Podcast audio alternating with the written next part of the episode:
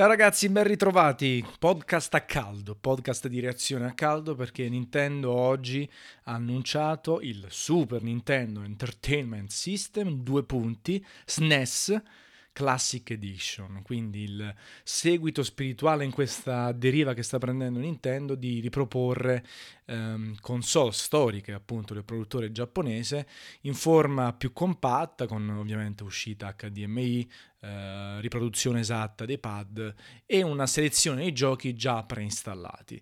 29 settembre il costo dovrebbe essere 80 euro, per adesso è confermato quello americano, il prezzo americano di 80 dollari e noi per fortuna ci beccheremo la versione giapponese, la versione originale occidentale, quella più bella, colorata, gialla e rossa, a differenza di quella triste, violacea e anche con un layout, con una conformazione proprio della console e del pad eh, più brutta secondo me. Quindi per una volta gli americani sucano, eh, sperando che poi non vengano gli scalper e, e, gli altri a comprare in Europa o a comprare in Giappone. Ecco.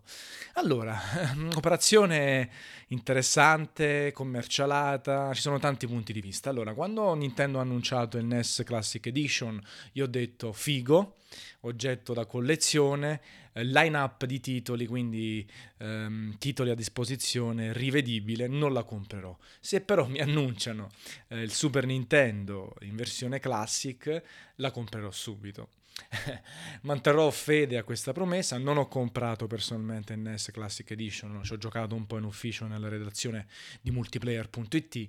Ehm, però il Super Nintendo è una console alla quale sono molto più legato, anche se ai tempi ero un Segaro, un Segaro di prima categoria, tifavo, no? Ne ho parlato in un altro podcast per il Sega Mega Drive, a un certo punto ho acquistato anche il Super Nintendo e ho sempre riconosciuto ehm, che aveva un, una serie di titoli meravigliosi, dei capolavori senza tempo, che si sono confermati tali poi col procedere delle generazioni di console, ancora oggi si ricordano tanti super titoli. Ecco, eh, l'idea di poterlo attaccare alla TV mediante HDMI con i pad, sperando che abbiano poi tra altre cose un filo più lungo rispetto a quelli del NES, plug and play con una porta USB quindi anche in mobilità, mi, mi eccita tantissimo.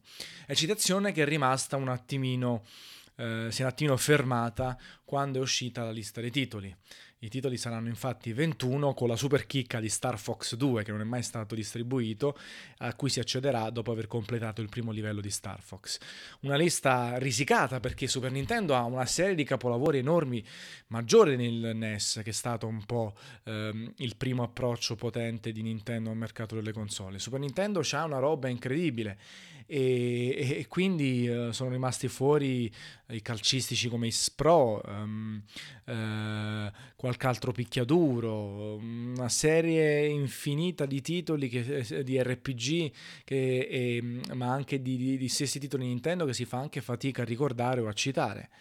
Detto questo, questi 21 titoli che annoverano ovviamente Super Mario World Yoshi Island, Super Punch Out, Metroid, Super Metroid, eh, um, Super Ghosts and Ghost, Super Mario Kart, il primo Star Fox, Secret of Mana, Mega Man X, The Legend of Zelda, Link to the Past, eh, Kirby, F-Zero, eh, Final Fantasy 3 che forse dovrebbe essere 6, Earthbound, Donkey Kong Country, Contra 3, eh, vi, sto, vi, sto, citando quasi tutti i titoli per farvi capire che comunque questa lista ha una qualità secondo me nettamente superiore rispetto ai giochi usciti per NES Mini, che erano tutti giochi carini, con grandi mancanze, che probabilmente potevano essere provati per 10 minuti, 20 minuti, mezz'ora. Questi sono titoli che se non avete mai giocato eh, hanno una qualità sopraffine, molti di questi sono invecchiati benissimo al netto della grafica e tutto. Anche gli altri, per i nostalgici, comunque sono titoli più corposi quale, ai quali si può dedicare tantissimo eh, tempo in più rispetto ai 10 minuti eh, o simili del NES. Ci sono anche due pad anziché uno, quindi comunque il prezzo un po' più giustificato, anche se poi i titoli multiplayer sono pochi, Street Fighter, eh, il, Secret, Secret of Mana che è molto, molto molto figo e pochi altri, quindi poi la scelta è un po' in controtendenza. Magari si potevano mettere altri 5-10 giochi, mettere un calcistico, cacchio X Pro è invecchiato benissimo e mettere qualche altro gioco appunto competitivo, cooperativo e multiplayer per giustificare il secondo pad. Ecco, diciamo scelta qualitativa nettamente migliore. Nintendo ha anche affermato che la quantità di console che produrrà sarà superiore a quella del NES Classic Edition, anche perché Nintendo non si aspettava un'esplosione di vendite tale, anche se poi rimarrà un oggetto che ufficialmente verrà venduto e prodotto tra settembre e la fine del 2017, poi magari ne faranno qualcun altro, però è tutto nel grande schema di Nintendo di fare ulteriormente soldi, far riscoprire capolavori del passato secondo me per vendere capolavori del futuro. Mario magari non ne ha bisogno, Metroid un po' di più, Zelda ni, anche perché hanno fatto un capolavoro senza tempo col Breath of the Wild.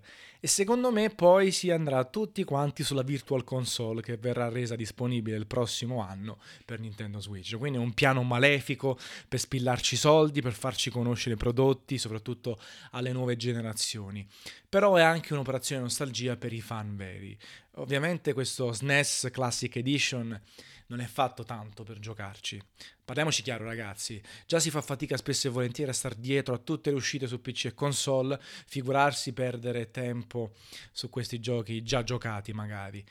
Però ci sono i super nostalgici che invece lo faranno. Io qualcosina la farò e avere una console sempre connessa facilmente in HDMI mi permetterà magari di fare una serata nostalgia con gli amici, oppure con la ragazza, oppure con le persone che magari non giocano tantissimo, però magari dinanzi a un gioco più semplice da approcciare dal punto di vista tecnologico, una partitina se la fa, ecco. Uh, quindi è un'operazione secondo me molto ben ponderata da parte di Nintendo e pensate che se magari ne vende un milione e ci guadagna 10 dollari, 10 euro su ogni console, un milione per 10, 10 milioni di dollari di guadagno che possono servire per la cassa della società, non sono tantissimi per una società come Nintendo, ma sono significativi. Poi magari uscirà il eh, Nintendo 64 Classic Edition e il GameCube Classic Edition eh, anche se poi l'emulazione o comunque i costi cominciano a salire. E ci sarà tanta carne al fuoco interessante. Ecco, io il NES non l'ho comprato, lo SNES lo comprerò, una scelta di cuore, è una scelta eh, di impulso, di certo non razionale, perché 80 euro comunque sono tanti, eh, ragazzi, sono tanti per un'operazione nostalgia, però nemmeno tantissimi conoscendo Nintendo. E io poi l'ho detto mille volte, non sono Nintendaro, adoro Nintendo ma non sono Nintendaro, ho altre mire, sono eh, altre preferenze, ho, sono sempre orientato alla tecnologia massima, però per me Nintendo è, è l'unico produttore di console causa di sviluppo di videogiochi che deve essere preservata. Se un giorno scompaiono Sony e Microsoft me ne frega il giusto sperando che non muoiano ovviamente Naughty Dog e compagnia.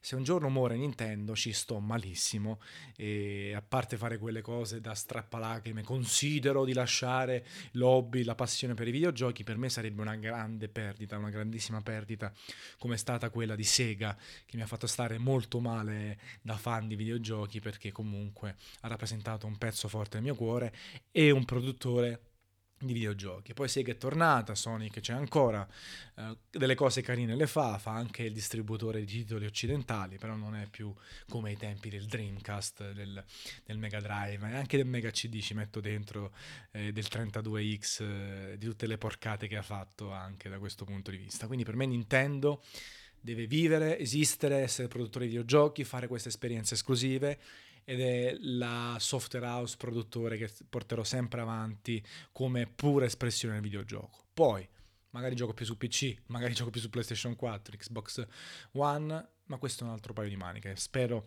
che abbiate capito il concetto e la differenza tra due cose. Ecco.